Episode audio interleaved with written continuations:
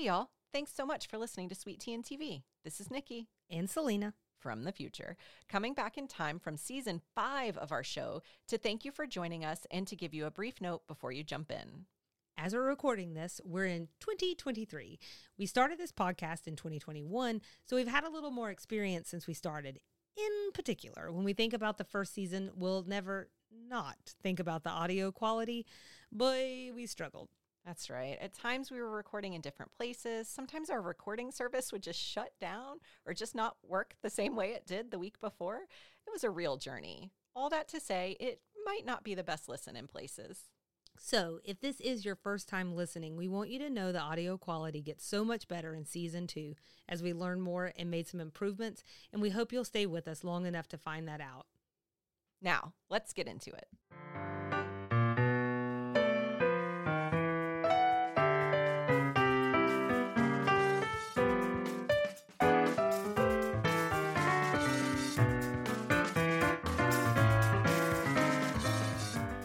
Hey, Nikki. Hey, Selena. Almost a slight delay there. Maybe she doesn't want to talk to me today. I don't know. Um, today. We can talk today. any day. I have a couple of things I wanted to um, address before we jump into today's um, recap. All right. Well, so it's from the last two episodes. Me? Are you firing me as your co host? I'm hiring you. the way you said that was so ominous. No, I Things just to address. I I just don't like to leave things outstanding. That's what it is. Okay. I have some outstanding items. So the first one is from episode nine. That's the one where Charlene accidentally is dating someone who is already married. Just as a reminder for everybody. We had this whole little exchange about uh, Jerry Lee Lewis and when Great Balls of Fire came out with Dennis Quaid. Girl, you know I was going to look it up. Anyways, it's 1989. I think I said 1988, so I was wrong. Um, Thank you for correcting that. I just wanted to make sure. And then also something that I meant to mention um, during that episode and forgot to. So we also had a an exchange about Willard Scott, who plays Bozo the Clown. You know, the guy you don't think anybody knows. we'll see.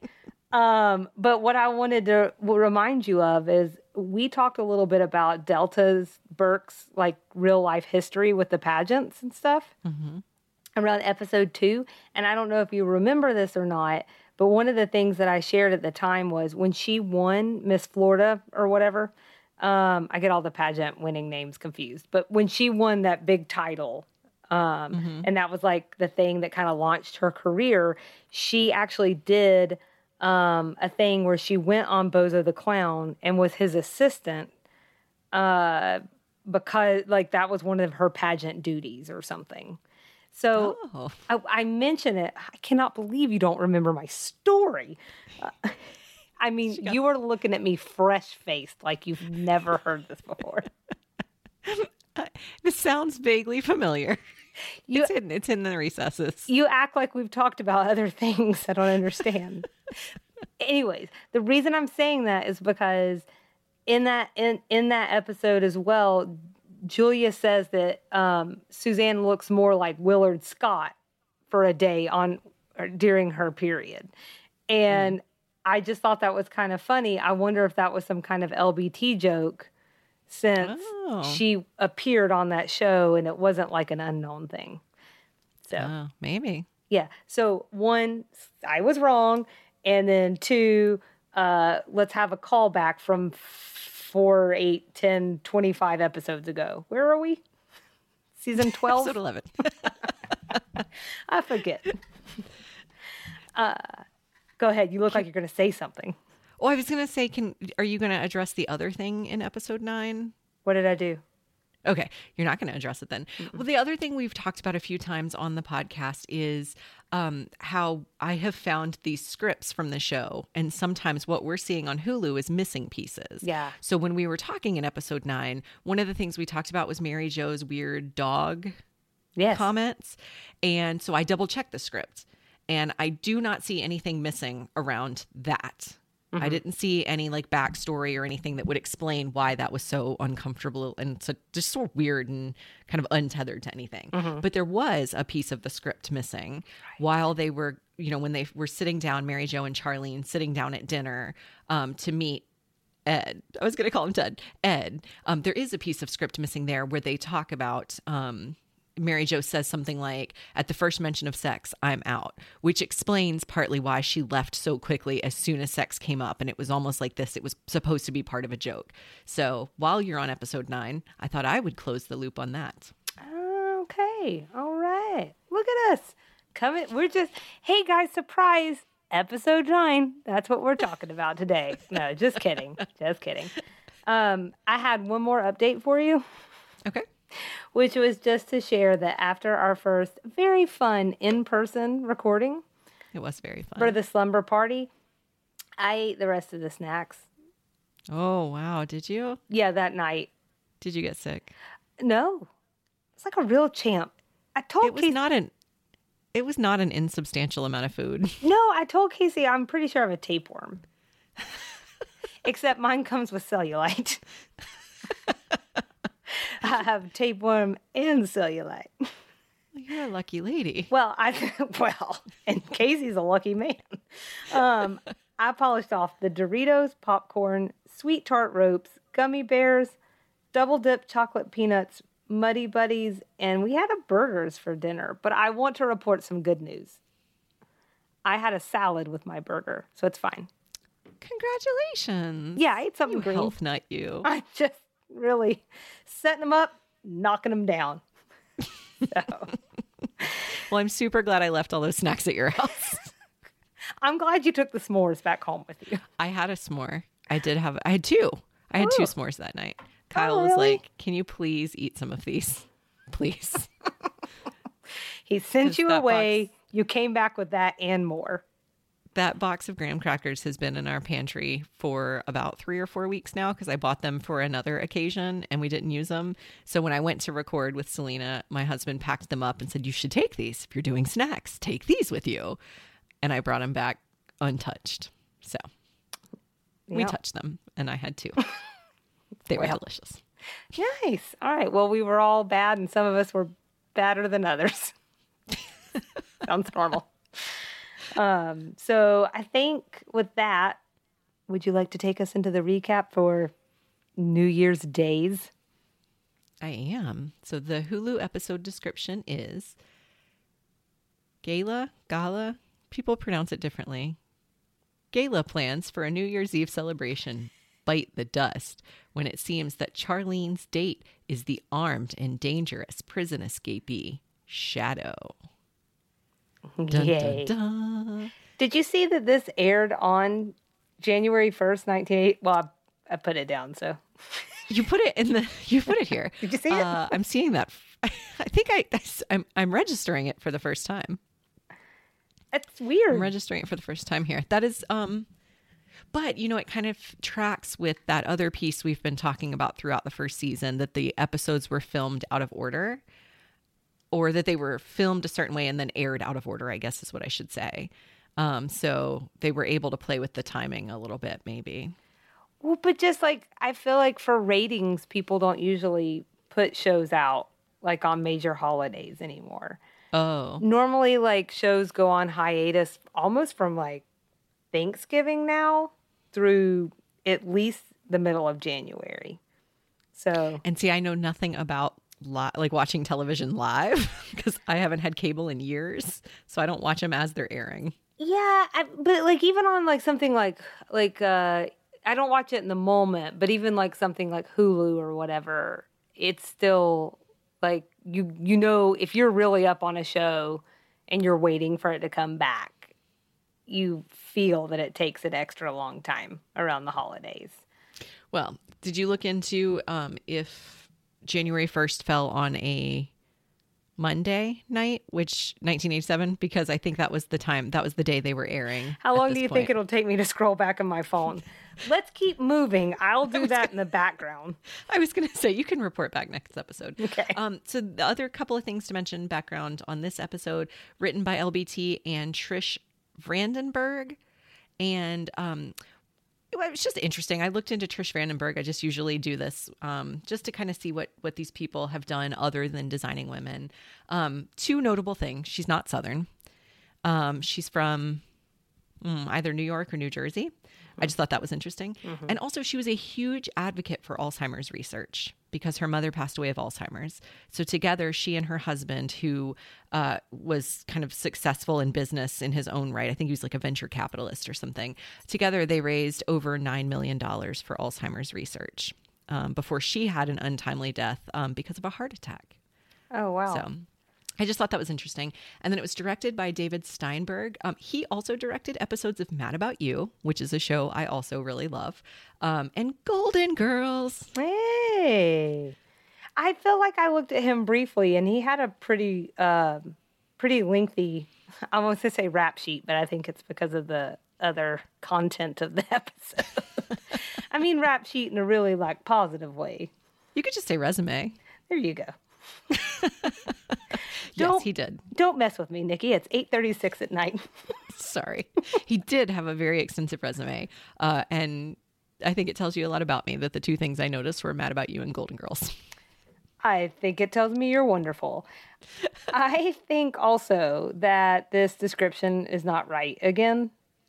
Like the slumber party one. It really they don't learn everything's already a bust before they learn about shadow. So we'll get oh, there. That's true. We'll get there. But that's true. Or maybe we won't get there. Maybe I'll say we'll get there and then we'll forget. I recently noticed that maybe that happened in an episode. It doesn't matter. Um, so, uh, all right, take us away. So, that's it. It's New Year's Eve. Uh, the show opens. They're at Sugarbaker's. They're clearly getting ready for a New Year's Eve event. Um, it opens with uh, Suzanne and Charlene talking about quote unquote the one perfect rose, which Charlene received from her mysterious date. Um, Julia's there, and uh, yeah, so then Mary Jo comes in in a tizzy, and there's kind of this undercurrent to the entire episode of Claudia or Claudia, uh, her daughter, going to a boy girl New Year's Eve party, which is not a date. Well, it's okay because Suzanne jumps in and she describes her experience at 13. She was kissing in her New Year's with Tommy Garson. And, and and then she uh, she starts to try and lead us around the sexual bases.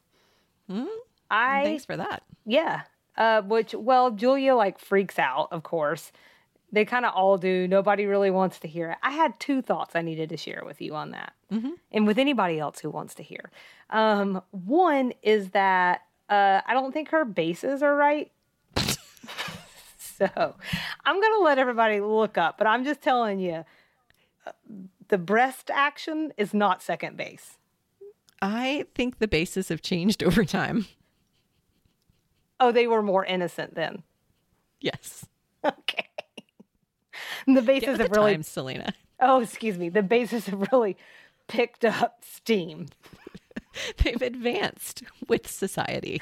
All these other things we're trying to be sensitive about to recognize that 1986, now 87, is a different, or on the fringe of 87 is a different time. And but I didn't think about the bases. How insensitive of me.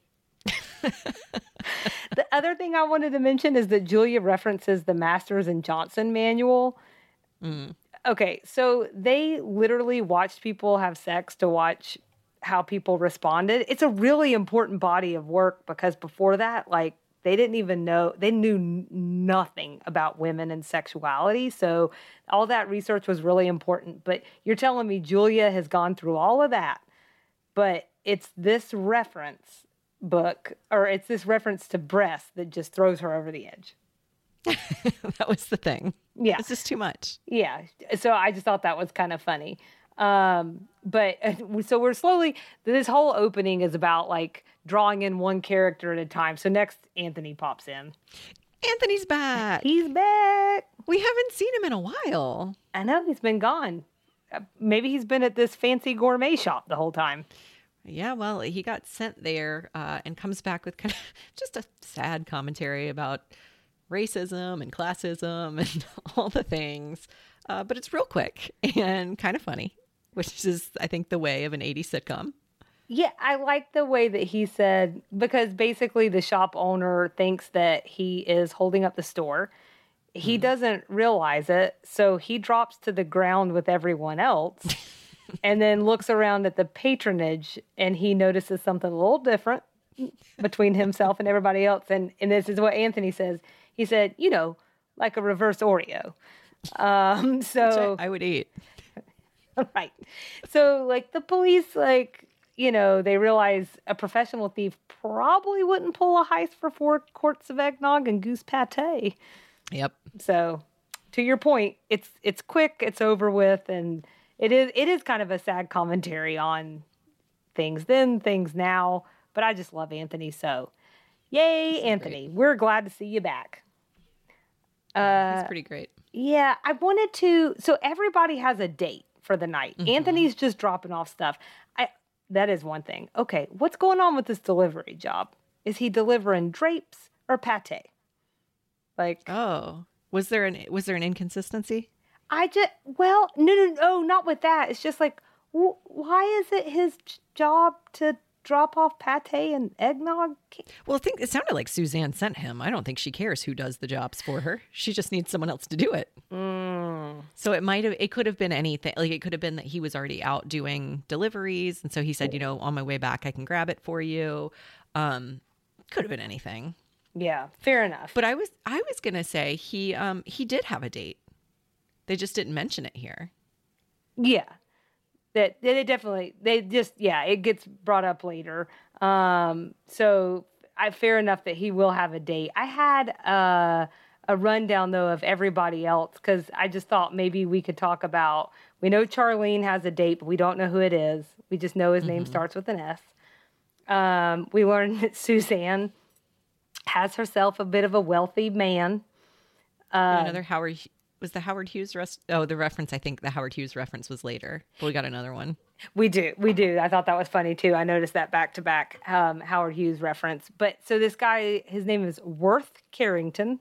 These names, they're so crazy. He's 82 years old, very wealthy. Okay, I just need you to know. So I was just thinking that means this man was born in 1904. Holy moly! It Is that just- right? I guess that's true. Right. And I think, I mean, it's just so much time has passed now, but I just needed to share that because I was like, 1904? It's before the car. We've looped. Yeah, we've looped a century. Things are happening. Oh, worth. I don't know.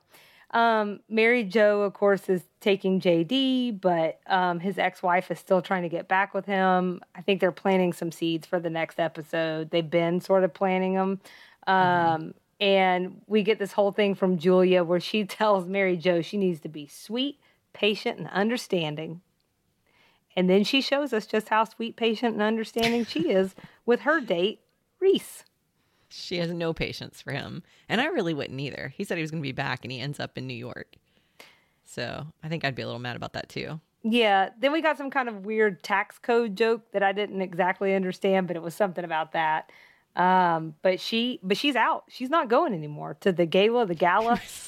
it was so abrupt, and nobody like tried to convince her. Like, could you imagine if one of your girlfriends was like, "Eh, I'm just not going to go"? Would you? Would you guys let her like not go that quickly? I would probably say something. The other thing that stri- strikes me too is if you'll remember when we were talking about the slumber party, I was like, why do they have her asleep the whole time? And now they have her not go. It, the party's quick. It's not a long scene, but they have her out of um, that as well. And I'm like, was, was she filming something else? I don't know. Oh, Just thought it was Maybe that's kind of weird. yeah. Um, so be- before we move on though, um, to the New Year's Eve party, do you have any thoughts on like all of those beautiful New Year's Eve outfits we were seeing? So my parting thought um, in my notes from this scene was no conversation about New Year's Eve would be complete without a conversation about outfits. That Hmm. was true in 1987. That's true today. I have thoughts. Mary Jo's headband. That was a look. Well- That was a look. Yeah, it was kind of Madonna esque, but also so Missing the mark. missing. the um, agreed. I also feel like they kind of dress her a little bit like um they like they infantile infantile. Mm, Infantilize. thank you. Really? Yeah, like I think I feel like sometimes they're just dressing her. Remember the Peter Pan collar from her date? They had her like in a giant doily at one point in time, like, and mm-hmm. now they've got her in this lovely headband, and I don't know, like, and it's just she's so cute and like petite and stuff, but they keep putting her in these like potato sacks. I don't know. See, I was kind of thinking more of the mom look. Like, are they trying to kind of position her? She's got a teenage daughter, which I feel like can. I don't know. I don't have a teenage daughter, but I feel like it could affect your wardrobe because if you're, you know, a woman of her age looking at a teenager, you're probably making specific wardrobe choices. Um, she's also always just kind of running from one place to the next as kind of a single mom. So her outfits are always kind of a little thrown together. So I think that's an interesting perspective. I had been taking it as like trying to position her as the mom on the show. I did like the green with her red hair though. It was really pretty. Yeah, that's true. Um, I loved Charlene's dress. Me too. Again, it was the most modern of the outfits, which is something we talked about a few episodes ago. Uh, the PJ, ep- the slumber last episode, the slumber party, how her PJs were even the most modern. Um, and yeah, again, she's the most modern. black lace, uh, really well fitting, kind of like a like an A line skirt, but with some volume. And the Yeah. best part was just to paint a picture for people. So it's all black, but then the underskirt is red. Mhm. It was like a she was like a walking Louboutin stiletto. Yeah, it was super pretty. Um, Julia and Suzanne were both bringing the sparkles and the shoulder pads. Right. They both had substantial shoulder pads. And sparkles is I feel like even though those are definitely 80s sparkles is like always a New Year's thing, I feel like somebody Yeah. is always and forever glittering. Mm-hmm. So um, I thought that Suzanne's kind of, I think you had mentioned that um, a couple episodes back, Charlene was giving you kind of the Reba vibes. Mm-hmm. This was kind of giving me those kind of Grand Ole Opry vibes too, or Oh. like an 80s pageant dress. It was like some kind of like country western paisley, which I don't think really matches Suzanne's personality. no, So, but something was giving me those vibes. huh? Interesting. Yeah. Um, you want to go to this party? as brief as it is. um, I thought it was gonna be like a uh, like a New Orleans help me uh, Mardi Gras sort of party. The way the music was sounding, Oh, uh huh. that's what I was thinking of. Um, there's it's really just the ladies. Um, I'm gonna call him Howard Hughes. Uh, what was his name? Worth. Worth is at the table. JD is there, and they're just kind of sitting at a table celebrating the new year. And um, JD gets called away because his ex-wife calls him Mm-hmm. and uh, Worth is sleeping. He's taking a little nappy nap. There's concern he's died. He did the same thing I did the other episode when I meant to say something about 87 and I was like 1984. He comes to. He's not quite got the year right. I think he's just all of us on like a Monday morning, you know, like who am I? What time is it? Where am I? I could sort of see what he was, what was happening. It's well, you know, and New Year's gets harder the older you get. they all look the same, don't they? Well, I mean, by the time I'm 82, I would definitely be like, don't be willing me out to some party. You guys crazy? I'm not interested in this. Um, yeah, so that poor man was falling asleep. Uh JD comes back. Is there anything you want to say before JD comes back to the table? Probably not. Well, you tell me. I think the biggest thing we learn is who Shadow is, but I don't remember what order that happens in. We basically we learn who he is, and we've heard about him before because we heard about him in the pilot. She Did we? yeah, we did. She goes on a date with a guy. It's barely mentioned. It's like like just breezed over, but basically she goes on a date. Um, she knows he must be bad news or something because she really likes him. And then she mentions something about a bullet hole in his pants. And that gets brought up again here. So it's this it's the same guy. So we are getting a call back to the pilot. Um, and so we learn that. Uh, and then JD comes back to the table, I guess. Then he reminisces about Casablanca with his ex wife, which I just thought was super insensitive. Unfortunately, he realizes that too, but like, why? Well, once Mary Jo is very clear that she doesn't like reruns. so, um, It's very. but pretty much like everybody's just over it and they look over it. They're nobody seems like they're having a good time. And Suzanne feels bad for leaving Julia. I think she's also just bored. she just wants to leave. I totally was like, mm, is everybody buying this or nobody? right. But she does convince everybody to go and that's pretty much the end and they're headed back to the house. So we come back and Anthony and Julia are playing cards on the couch. I love this. I loved it a lot. It was very cute. Um, Yeah. it sounds like Anthony's date has kind of it fell apart and he came back to keep Julia company. right. The date we didn't know about, but now we do. Maybe they started caring about him. they don't give him time to mention anything about his personal life. That's all right. Um, Julia's not playing, or uh, Anthony's not playing well. He's lost a lot of money to Julia. It's, it's okay because it sounds like it's in the millions, so it's all good. It's fake money at this point. Uh, we didn't get to mention his outfit earlier because he wasn't he wasn't dressed to party earlier, Right. Uh, But he is now, so like he must have gotten pretty far when his date um, pulled the plug on their event, which is sad. I really liked his his um, suit. It was like I liked he had the fuchsia like tuxedo shirt and the suit had like the black trim and stuff. I actually thought like it looked um, like some of the funkier suits that they have now Hmm. um, that aren't just like your regular typical like tuxedo. So And I thought it Anthony's not. Anthony's not your typical kind of guy. He's got a little pizzazz, so that makes sense, right? Right. He's sharp.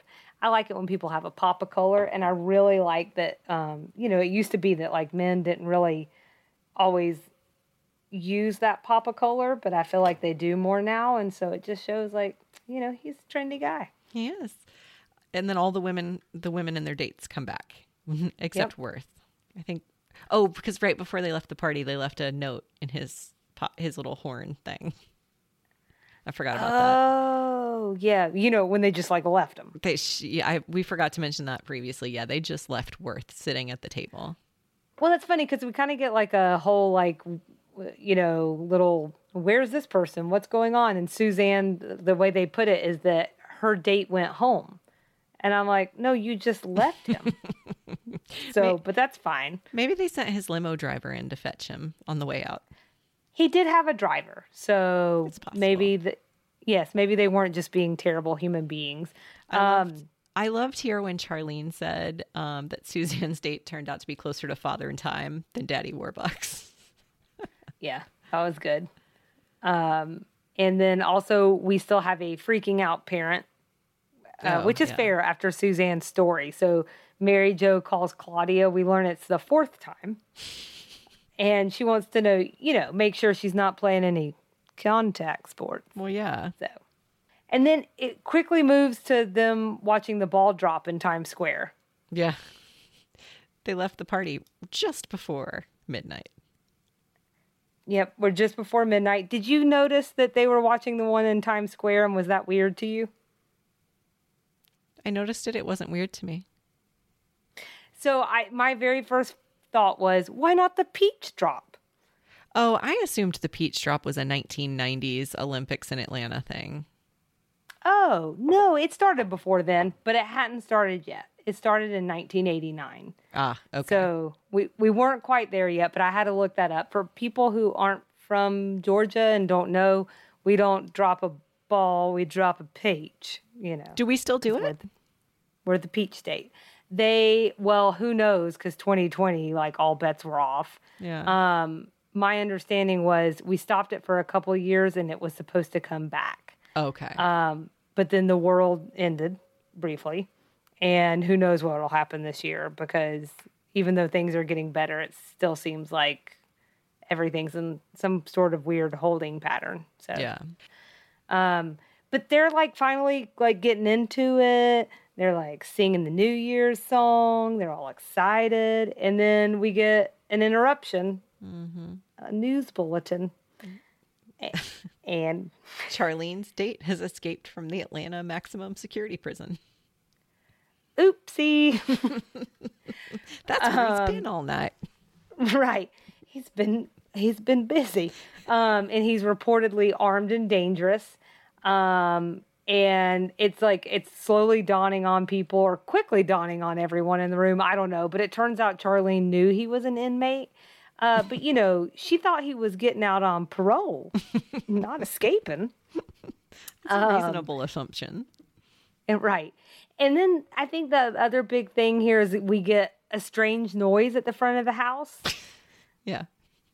um every just all the ways that people are reacting to everything in this episode are kind of funny um Yeah, I was laughing at this the strange noise too. Just the whole setup was really goofy and weird, and the way that the guys decide they're going to man up, but they've got like I don't have a baseball bat between the two of them. What are they going Right. to do? right somebody's got like a laser pointer um and and but it's funny because when they do open the door anthony knows right away who it is Well, sure, it's the fuzz. it's a it's the fuzz and this is a fed he knows.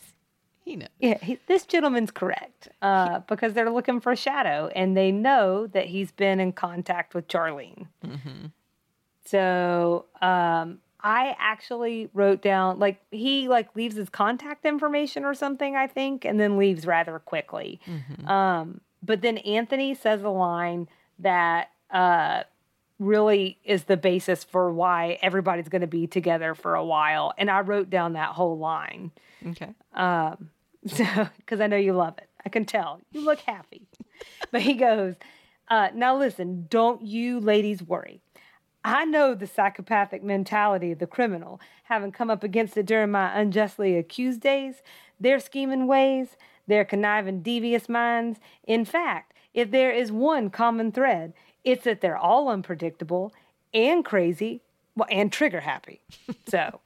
Now we're all together, and Julia has declared no one is leaving here until he is caught. When we come back, it's the next day. Everyone has definitely spent the night together, as Anthony promised. They're still in their clothes. I have a thought about that, but let's Okay. dig in first. So the guys are watching football on the couch. The women are undecorating the Christmas tree. Mm-hmm. The more things change, some things always stay the same. So helpful. So helpful with the Christmas tree, guys. Not sure where that comes from, but thanks. They weren't trying to help at all. They weren't trying to help at all. I think Julia's not in a great mood about taking down decorations. She's not in a good mood about four back to back football games. And you know what, Julia? I never am either. so, uh, Charlene has has a moment of appreciation for football players. and and the smell of locker rooms and the smell of sweat and them smacking each other on the butts. So it's, it it really it really grinds her gears. It turns her on. uh, what do you think grinds her gears mean? I know that wasn't the right thing. I well, you know right what? thing. Let's make it. It's a new now.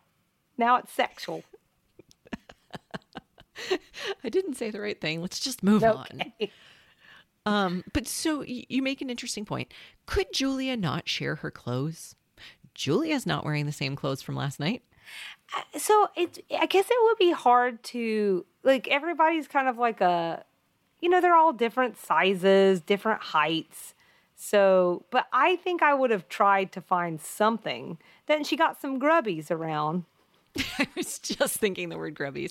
Like I'm sure she had some sweatpants from Payne or um, her husband, or we've seen Julia dress to lay around the house. She's not dressing in grubbies around the house, so I understand that her clothes always look highly tailored.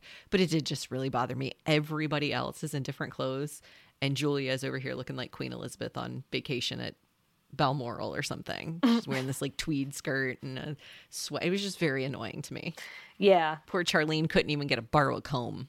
Her hair's all messed up. Yeah, I mean, it just like I can't think of anything worse than having to be in party clothes all night long, and obviously they're all sober because they're all scared. Yeah, I know that's it sounds terrible. Uh so at this is this the point where uh they get a phone call? Uh, it it is, um, And and it's JD that answers, I think. Yes. Yeah, I think that's right. And he reports back that the police have caught Shadow. All is well. everything's fine. Yeah, everything's fine. And I think here it comes out that um, Shadow had told Charlene that he. I think they get a little grumpy with her again about dating a, a, a I- don't know prisoner, and she says, "Well, he told her he was doing undercover work." Right. And so Julia makes like a snide comment and that that's all fine and dandy. I'm wondering if you had this thought too because first of all, that mention was so quick that in mm-hmm. my first watch of this episode, I did not hear that part. That he was undercover. Right. And so I was going to mention that later. yeah, Same thing. Yeah, so that oh, so you didn't notice it here either the first time? Okay. So I missed all that. I thought that we were having another transcript issue. Me too. Okay. So I but let's just let's gloss over that. You and I missed it, whatever. I think that actually says to how little time they spent on it. But in addition to that, let's just go into the reality of the show. You're going to wait all night to tell everybody, it's okay guys, he's an undercover agent. Oh, Like, I just feel like if that is the case, I know right now they're just like, okay, dummy. But, um, you know, it just feels like maybe have told them that seven or eight hours ago. but maybe she thought they would make even more fun of her because they were already kind of being ugly about the fact that I think she was look like protecting them. disagree. Oh, Yeah. because she's such a good friend. She's the best friend. So I, that's my sense is that like he probably swore her to secrecy and she felt like she couldn't say it. But I just feel like in this particular situation, which feels serious enough, like sometimes you gotta let the cat out of the bag a little earlier. That's all. Yeah. Uh, definitely would have changed the night. I certainly, as them, would have been like, "You're just telling us this now." So it was also funny Right. to me that none of that got remarked on or anything. Well, they don't care because they get this this sense of security that means the boys can finally leave to go get some pizza. That's true. And then we get a weird comment that I wanted to talk about just real quickly. Well, I don't want to talk about it. Uh, I mean, we can. I don't think there's that much to say, but I did think it was really funny. Not haha, but like, okay, Charlene, because she says, um, she's saying basically that he's like a trustworthy guy and we can't just judge him. Like, this is the season of like, you know, having faith in people and in, you know, humankind and all of this. And she remarks that Anthony, you know, he's an ex convict and we trust him. And all I could think was, oh, yeah, because y'all were just accusing him of murder at Thanksgiving. But that was a month and a half ago, Selena. There is so much time in between Thanksgiving and Christmas. I feel like everybody remarks on that as well every year. Ah, but they do go off to uh, grab a pizza um, before the Cotton Bowl starts. So um, take it away. Sorry. I was just going to say, and then the women decide they're going to share their resolutions with one another. Um, so they do something akin to what they did in the slumber party episode, where they all sort of gather around a table and share all of these things they want to change about themselves. Suzanne's is very in depth, as one would expect. She's going to pluck her eyebrows differently. That's right. Not surface at all. Uh, Mary is going to worry less about pleasing people, unless that's displeasing to people. Right. Uh, Julia is going to try to be less judgmental. But then she is. that's going anywhere. uh, and then Charlene says she's she won't go on and on and on about her endless thoughts. And then as she goes on and on about her endless thoughts and gets cut off, she then says she's going to be less trusting of people. She's not going to be quite so naive. Yeah, I think we're missing one part here, though. Uh-oh. Well, which is that we Mary Jo notices on the TV before they go around the table and all give their resolutions that oh shoot, yeah, you're right. yeah, that Shadow is actually still at large. I don't know how the police messed that up, but in their phone call. Oops. I hate it when that happens. um Well, they don't question it very much. well, one of the reasons, right? One of the reasons I say that is, I mean, I guess like if you're scared, maybe you need a distraction. But I did think it was kind of funny. They're like, he's still in the large. All right, guys, let's talk about our New Year's resolutions. Well, they had nothing else to do. They couldn't go anywhere. Yeah, Their male protectors were gone. yeah. Got to start, and you got to start 87 off on the right foot. Right. So, Um, but so, and I'm sorry, I didn't mean to cut you off because this is a really um, important part. So Charlene is talking about how, um, you know, she she's going to be less trusting as all and all of that, as you were saying. But then everybody's like, no, we don't. That's the thing we love about you the most. After they've told her all season she trusts people too much and she's overly naive. Well, sure. But Thanks for taking the hint, but we really love that about you. And then it gets weird because then someone sneaks up behind them and says he agrees. and it's Shadow. To be fair, it wasn't a total surprise because Julia heard another noise. That yes, and then they kept playing the game. Right. so it's Shadow. He shows up. It turns out he really is undercover and he really is on assignment. Yeah. And he has sage wisdom advice. He has some advice. I didn't write any of it down. I just said he had some insightful things to say about friendship and how Charlene is the true friend. I think that sums it up fairly enough. That's pretty much it. I, I, Um, I think that's fair. Then the, the FBI guy from earlier is back, and there's a weird, like, is Shadow here? Oh, Shadow, I didn't see you. I keep forgetting that's why they call you Shadow. Well, right. He's like seven feet tall. He's enormous. He's standing right in the middle of the room. Well, and I think we may be saying something out of order. I don't. It doesn't really matter I- whether the whenever the weird friendship like diatribe happens, but he gets that gun out of his pants when the FBI agent comes in. Oh, right. He like he heard that. Yeah. waves it around all weird. He's trigger happy. I'm like, have you ever held a gun? It didn't seem like it. it didn't seem like it to me. Um, and and and basically, I mean, the two of them like just go off after. Like they don't go off, but they leave. Right. Right. So the the bureau has staged his breakout because he was on an undercover assignment and got reassigned. Um, so they broke him out of jail, but the local police are seriously looking for him. So they're going to have to squeal him away. Yeah. And that's how it brings together that random guy from the beginning and all of this randomness at the end. Yep. And and there's a little sweet like exchange between Shadow and Charlene before he leaves. Um and I mean I, it was funny. I I should have written down what he said, but he said like three really trite things. I mean, I felt like he left and he was like, uh, "Hey kid, dance in the rain and like nobody's watching." Here's looking at you. Yeah. It- Don't forget me. I didn't know, like, I don't know if they were trying to emulate some character. If I don't know, like Paul Newman from like some movie No. in the '60s or something. But that's kind of what it felt like. Um, Yeah. But and oh well, that's what he says too. Like he doesn't he doesn't know when he's gonna see her again. Um, and uh, you know, also at all this point in time, I just want to say before he's gone, where is Mason? Oh, weren't they going on a date last episode? yeah. So like she didn't want to use him as her New Year's date. Selena, the episodes aired out of order in which they were filmed. I don't know how many more times to tell you this. But also they don't care. Yeah, So I definitely don't care. and I'm also wondering was the last episode the last time we're going to hear about Mason? I don't know, but Mm, yeah, maybe. yeah.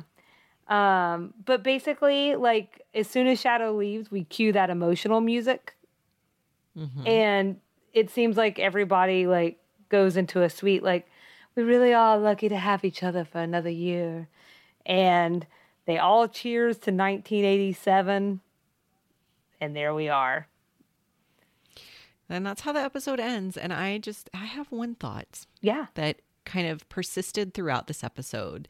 And I'm curious to see how it persists throughout the rest of the series. I know Delta Burke struggled with her weight pretty publicly through this series. Um, I just know that from pop culture knowledge, not because I followed designing women in the early 90s and late 80s. I just know that. And Julia fat shames her or like fat shame adjacents her, comments on her appetite, her eating several times in this episode. So, kind of piggybacking onto the PMS episode, or the PMS clip, where she goes on and on and on about like her water retention and how, um, just all of these things. It just really bothers me. And I think that there were several shows during this time period. I think I mentioned Growing Pains maybe in our, our last episode. Um, Growing Pains is another episode, another example of um, how a char- how jokes were um, kind of put on this one character who was a teenage girl. Um, her brother made all of these fat jokes about her, and she ended up having um, an eating disorder um, as she was kind of growing through the series. Um, Tracey Gold, and it's really kind of it's a really sad story. It's also I think she worked through it obviously, so there's a good ending. But I think this sort of symbolizes something bigger that was happening in TV, and I just kind of want to keep eyes on that as we go through the show because it was a little like all right, Julia, she's just having a good time on New Year's. Like, stop shaming her for eating all the time. But I'm just so curious how that's going to play out and if that's going to play into some of the behind the scenes stuff that goes on with Delta Burke later. I'm really glad that you mentioned that. I I, I definitely noticed it. Um, and because Julia basically in this really sweet moment, like she almost goes after her again. Um, and uh, for like eating more pate or whatever. And you know, I, I I just sort of swept it to the side. So I'm glad that you decided not to um, because I am curious if that, to your point, like what it did with Tracey Gold, is that starting to eat at Delta Burke? Was she already maybe noticeably gaining some weight? Um, You know, we we don't know. We weren't part. we weren't there.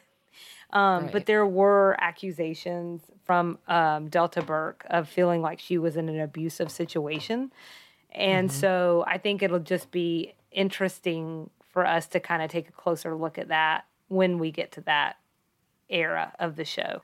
I couldn't end the episode without touching on that. I ignored it the first time because I it just it felt really egregious at the end when like you said they were having this really nice friends moment and she was going to make another joke. That's I couldn't ignore it then and um I I do think it's going to become relevant as we go on. Okay. Well, and as you're being a really empathic and kind person and and and saying things that mattered, my highlighted point at the end was, oh, okay, okay. But is Shadow like the worst undercover agent ever? Like, I just feel like this doesn't make any sense. Why was he communicating with a civilian? Why was he telling her that he was undercover? That's a huge no no. This other FBI agent's okay with it. They're like, cool, cool. Yeah, just tell whoever you want. Um, and then he is really putting her in danger by visiting her on the way out. Mhm. And I think there's just, it doesn't really necessarily line up how they met in the first place.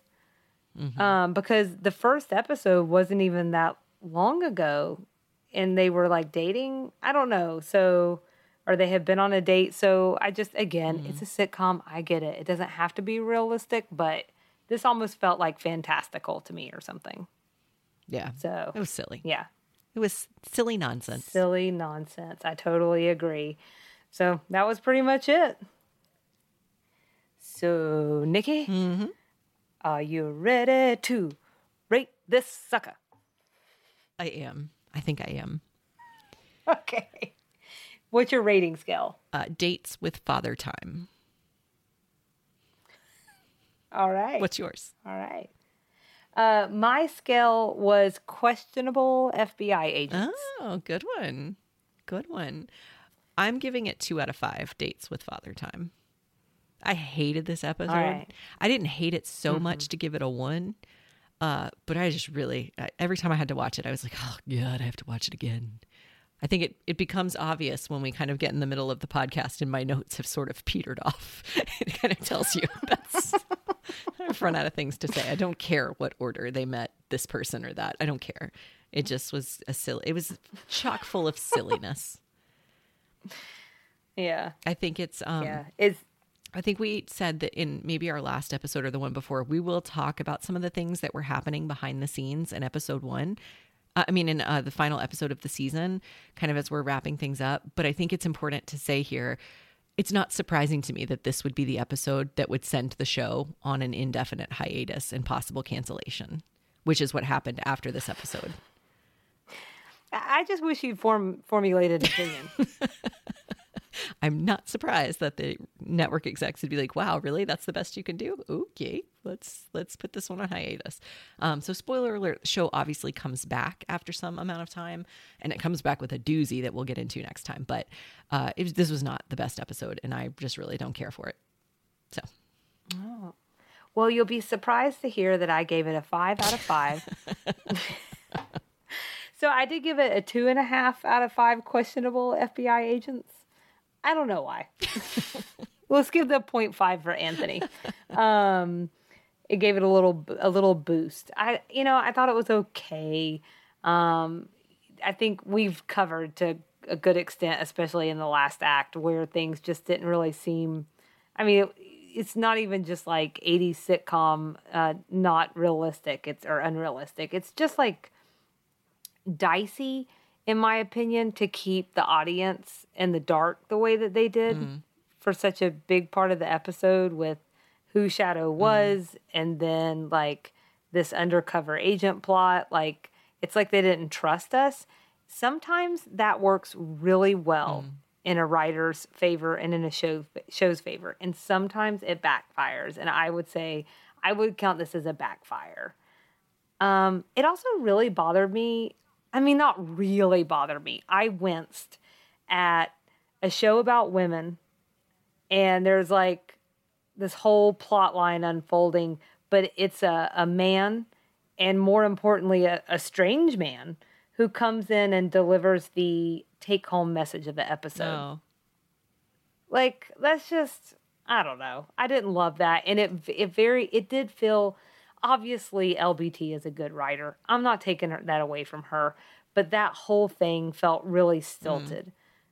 Friendship is important, and we must hold each other and hold the ones you love tightly. To oh, come on. So it just felt it felt really um, forced, mm-hmm. and um, but the, I think one of the reasons this might be my point five uh, more than what you gave it is I did like the aspects of them just being stuck together. Um, I liked Anthony and JD like having a like a little cute argument about football. I was okay mm-hmm. with that. I liked the comments about the decorations and football games back to back and the locker room smells and like all that was funny and it made me giggle a little bit. It was just like everything else around that that was like where they were trying to make it interesting. That three and a half minutes didn't redeem the rest of the half hour show. No, it's too bad. But if they would, this is one of those shows like where you don't need that. Live in those small moments. Like I think that's where LBT is strong is in those relatable mm. things that she's able to pull out instead of like trying. But I think you're landing on something really good. Is like I think they were trying really hard to get people's mm-hmm. interest. Maybe. Yeah. So yeah. You lost. We'll talk about some. Yeah. there you go. Perfect. Um, you want to talk about some 80s things? I only have three. Oh, okay. I have Joan Collins. There's a Joan Collins mm-hmm. reference at the beginning. I have Dan Rather, how he doesn't know anything till 7 mm-hmm. p.m. And I have J.R. Ewing. Okay. Uh, those were definitely across both of our lists. I had stretch limousines. I mean, I'm not saying they don't have them today, but your laughter lets me know that that wasn't wrong um, getting phone calls in restaurants instead of someone just calling your cell right. or texting. Yep. Like, don't make phone right. calls. Um, and then this idea that the news isn't instantaneous. Oh, yeah. Like, Charlene has that line about Dan Rather. You know, he didn't know anything until seven o'clock. Well, they do right. now. Right. You know, we just are hearing from him all the time.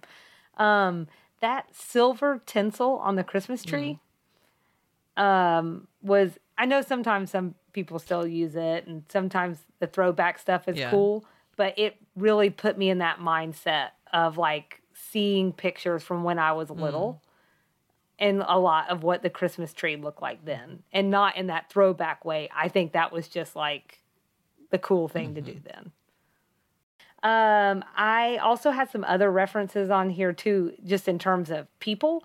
Um, and I'm I'm not I'm wondering if these are other places on your list list, but um, Muammar Gaddafi, Stevie Wonder, The Boz, who was um, the football player that played for the Sooners then. Um, and then there was also the candid camera men, uh, mentioned, Allen Funt. I think she says hidden ca- his hidden camera, but she's talking about candid camera. Well, the Allen Funt is the guy who uh, created and hosted Candid Camera, and he was involved in some capacity for 40 years. Its longest run was 1960 to 1967 on CBS, which is where Designing Women aired. Oh, a little little CBS to CBS connection. Well, there you go. Um, did you have any Southern things this I week? I did. I had the New Orleans jazz style music at the New Year's Eve party. It felt very, I don't know if Zydeco is the right word, but it felt very New Orleans and Bourbon Street. I had the Atlanta Federal Prison. I think it may have been officially called the United States Penitentiary. Pen, it's a hard word for me to say. Penitentiary in Atlanta. Um, but it did used to be maximum security, and now it's minimum security. So that was Atlanta and also seems pretty accurate. Um, and then the Cotton Bowl. Um, that year it actually was um, the ohio state versus texas a&m not arkansas versus oklahoma which the show says it was uh, and it aired on cbs it's now known as the goodyear cotton bowl classic Oh, okay. Well, those are really good finds. I I had a passing thought about like I wonder if that was really the football game, and then I remembered I don't care about football. Um, there's no way what- it could have been just the way football plays out there's no way they would have known they were probably filming this in august or september maybe but there's no way they would have known in order to Good get it out. Yeah, that makes sense. Um, but how? Uh, what if they had gotten it right? That would have been kind That'd of been amazing. crazy Um, I also had the Atlanta prison situation, so I won't go into that. Um, I'm that's cool that you were able to find that it was a max um, facility security facility then because I, I think I found I don't know so so many of these prisons are named like things that are similar or sound similar, but um, I had read medium security, all that to say that uh, we both did some prison digging. I see, so that's the for the important thing. Right. Uh, the this one's for you. Um, the only other thing I have was uh, Julia. Her kind of mentality there at the beginning felt like Southern Parenting 101, which is do as I say, not as I do, um, which was her guidance for Mary Oh. Jo about being po- uh, kind, sweet, patient, whatever all those three virtue virtues were. And then she turned around and was like totally unforgiving to Right. Reese. Um, I know that's probably not just a Southern thing, but it felt Southern thing, like a Southern thing. And I'm trying to grasp for some Southern things. Come on, LBT. Come on. a little South. Bring them to us. We want to talk about them. Um, and then uh, that was all I had there. And then I have a bunch of different references. I think we both mentioned in passing that there were just a ton of references in this so many some of the ones you just mentioned i missed Okay, we'll see. It's in the ones that you mentioned. I And missed. some of the So- ones you mentioned crossed over into my unknown references. Um, so I didn't know Masters and Johnson's. So I had to look that up. Um, as, as you said earlier, it was research into the human sexual response. Um, and this was kind of like the, the body of work. It's the focus of the show Master of Sex on Showtime.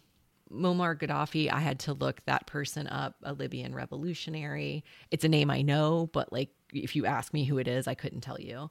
Um, the Boston Strangler, again, something I know, um, a mass murderer, but I looked into the specifics, a murder of 13 women in the early 60s. Uh, Guy Lombardo, there was a Guy Lombardo reference at one point. He hosted New Year's Eve events on CBS through the 70s um, when Dick Clark kind of took over. Um, Guy Lombardo was kind of the guy. Dick Clark came in and took everything over. Um, Bert Parks hosted the Miss America pageant from the 50s to 60s. He was born in Atlanta, so that could be a Southern tie. Uh, Oh. He's the one that sang There She Is, Miss America. Babyface Nelson, I knew the name, an American bank robber notable for killing more FBI agents than anyone in history. Candid Camera, and Eliot Ness, who was the um, American prohibition agent famous for bringing down Al Capone. Yeah, that's a lot of good ones. I um I'm gonna go back and just fill in uh if there was anything that I had on my search. Uh but I think you got most of my things. the I thought the I don't know the Miss America thing I think is just fun because it feels like a tag to our pageant Mm-hmm. episode. Um, but uh, Guy Lombardo, it's so weird because I still even today think of Dick Clark as being synonymous with New Mm-hmm. Year's. Even though he's passed now, I just loved him so much. But um, he actually did his run was shorter than Guy Lombardo's. Guy Lombardo's was 48 years. That's Mm. That's a long time. It really is. Um, and I think it's more of that uh, old school New Year's kind of tradition, you know, and he was really famous for always singing Auld Lang Syne. I sound so smooth when I say that. It just rolls right off my tongue. Uh, and then I had also uh, looked at into the Boz a little bit because I didn't know much about him. But when I looked him up, so he actually goes into the NFL. Um, he plays for the Seattle Seahawks for three seasons, gets a shoulder injury, and then he has to retire. He's a little bit of a controversial character, but I'm mentioning him too because uh, he winds up being like a little bit of an action star.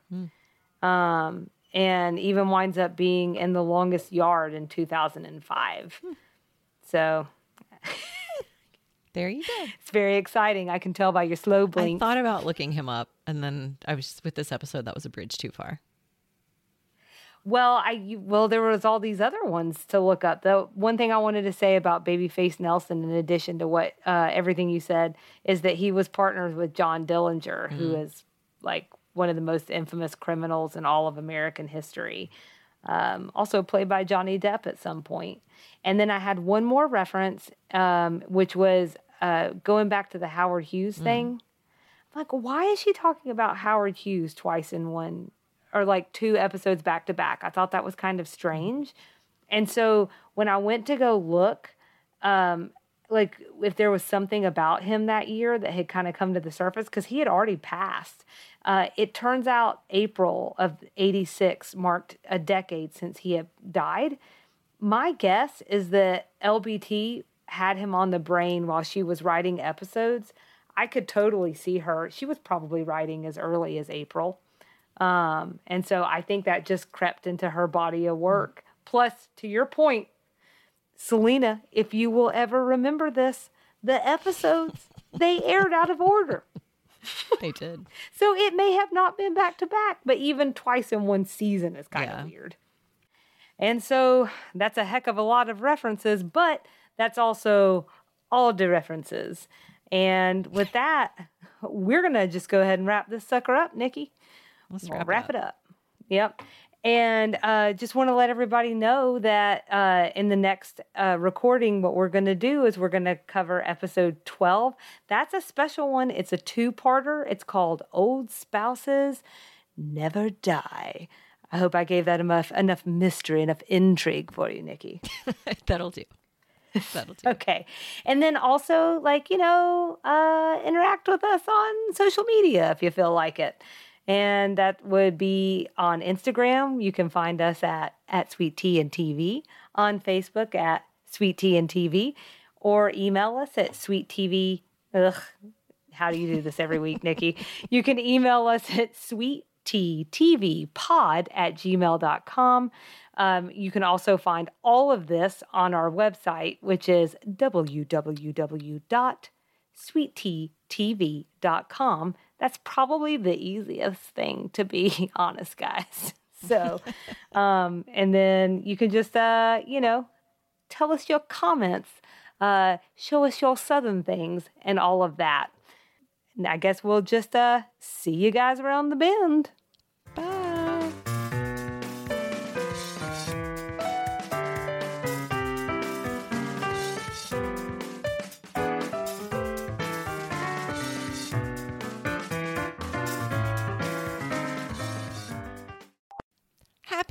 Year, Selena.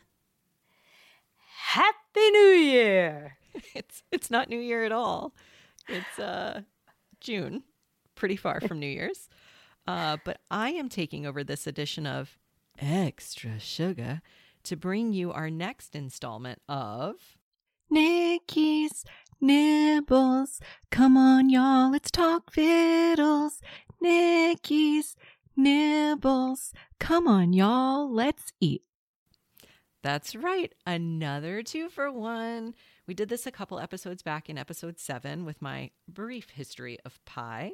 Uh, this week's segment is brought to you courtesy of the ladies' New Year's Blowout Bash. May I present to you, Selena, Nikki's Nibbles, how you can get paid just by eating Southern cuisine. Ooh, I'm I'm into it. It's kind of a clickbaity headline. I'm just going to be honest with that, but but go with me. Stick in, stick here with me. Hang in there. Um, so first, a quick question for you: Black eyed peas and collard greens on New Year's Day. Do you do or do you don't? I'm a terrible Southerner, and I do not do that.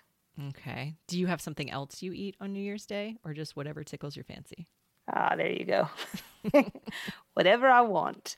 Um, I am. I do like turnip greens. I really do. Uh, as long as they're done well, which I'm sure you know. If they're not done well, oh boy. Um, but I gotta. I just gotta level with you. I've never liked black eyed peas. Really? I got no interest in them. Interest. uh, That's that's fascinating to me. I think they're good. They're fine. Yeah, that face you're making tells me you don't agree. I'm not a fan, but to each their own. Right. So I am I'm I'm not big on the tradition. My parents have done it as long as I can remember.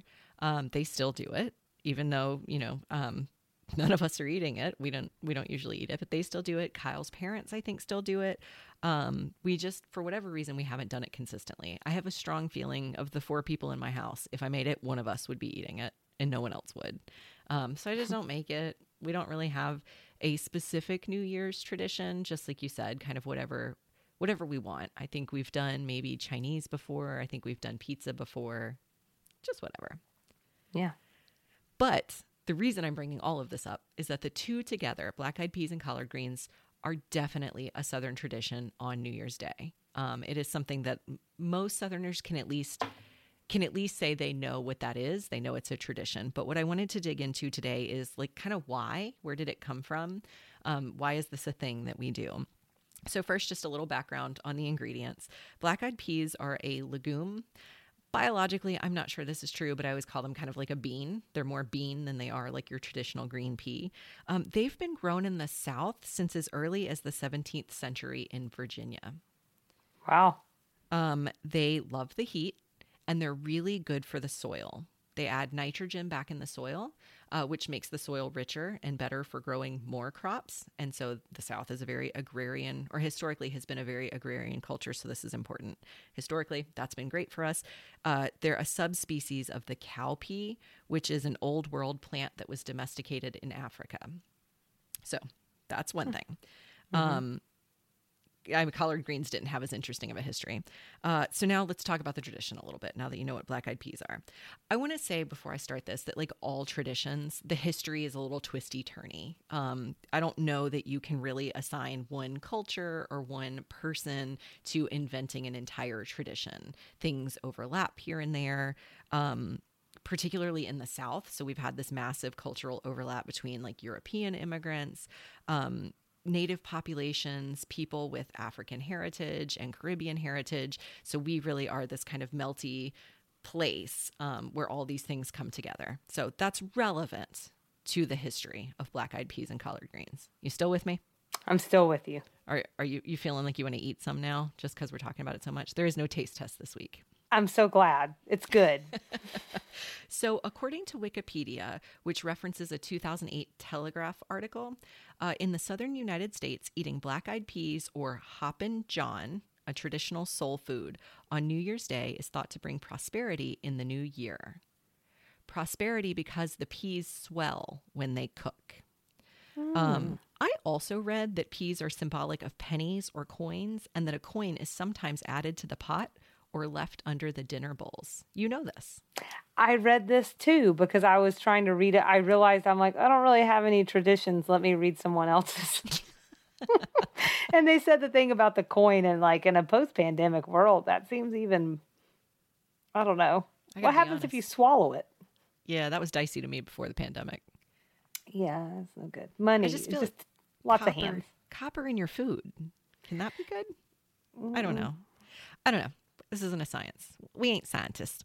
Um, so the peas are typically served with collard greens, which are thought to represent money because they're green, um, and ham, which is usually leftover from Christmas, um, and that can be incorporated into the peas. Um, so, like my parents make theirs by using the ham bone and boiling the peas with it to give it some flavor.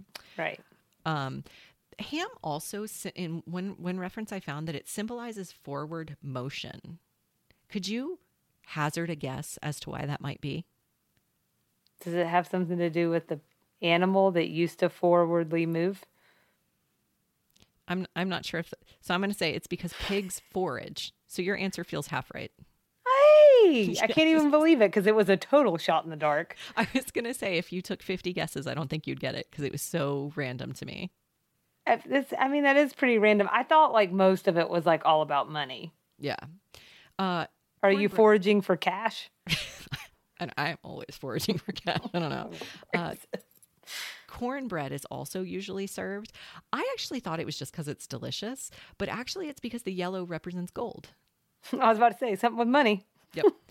um, so there's a ton of regional variation when you prepare um, black eyed peas and collard greens. So I mentioned a second ago in my family, we literally just eat the.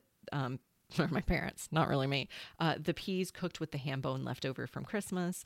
Um, I think the collards, we usually just get collards in a can. I think they might dice some ham up and put it in there sometimes because collards get better with salt. I think that's tip number one if you're ever interested in trying greens. Put some salt. Uh, and then they make cornbread. Uh, but I mentioned Hoppin' John a few minutes ago. Do you know what that is?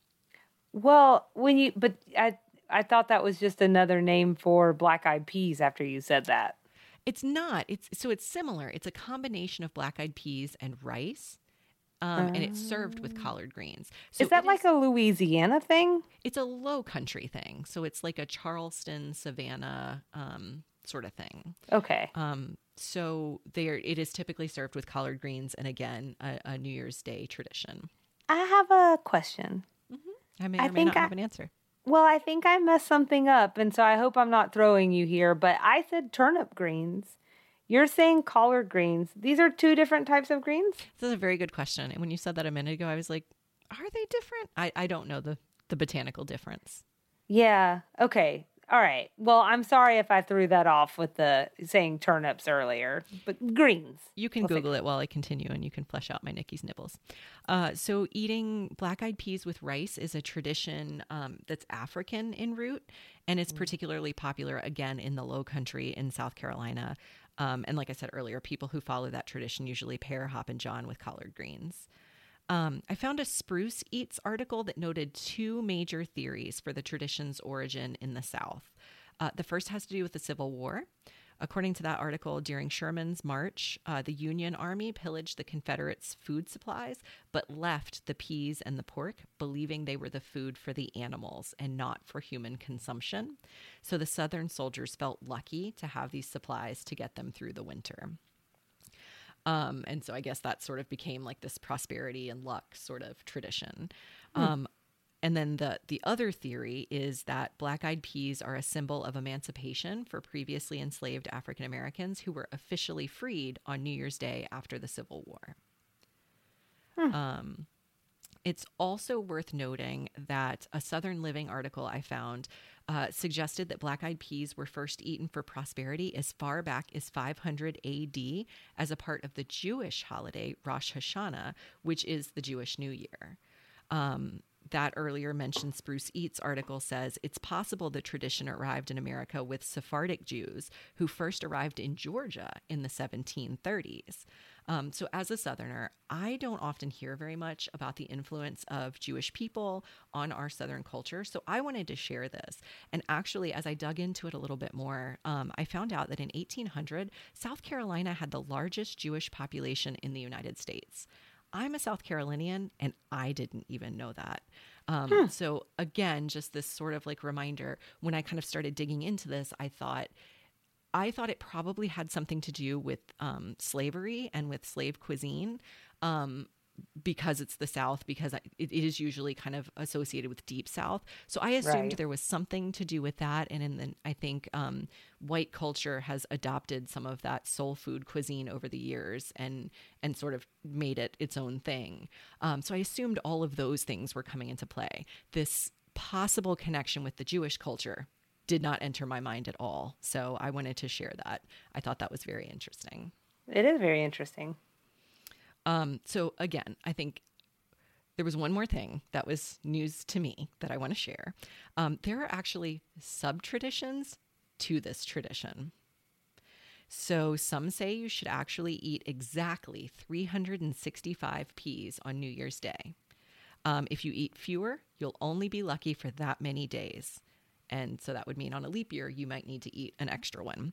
However, if you eat any more than 365 peas, it turns those extra days into bad luck. Ooh, a non mathematician's nightmare. Mm, Right.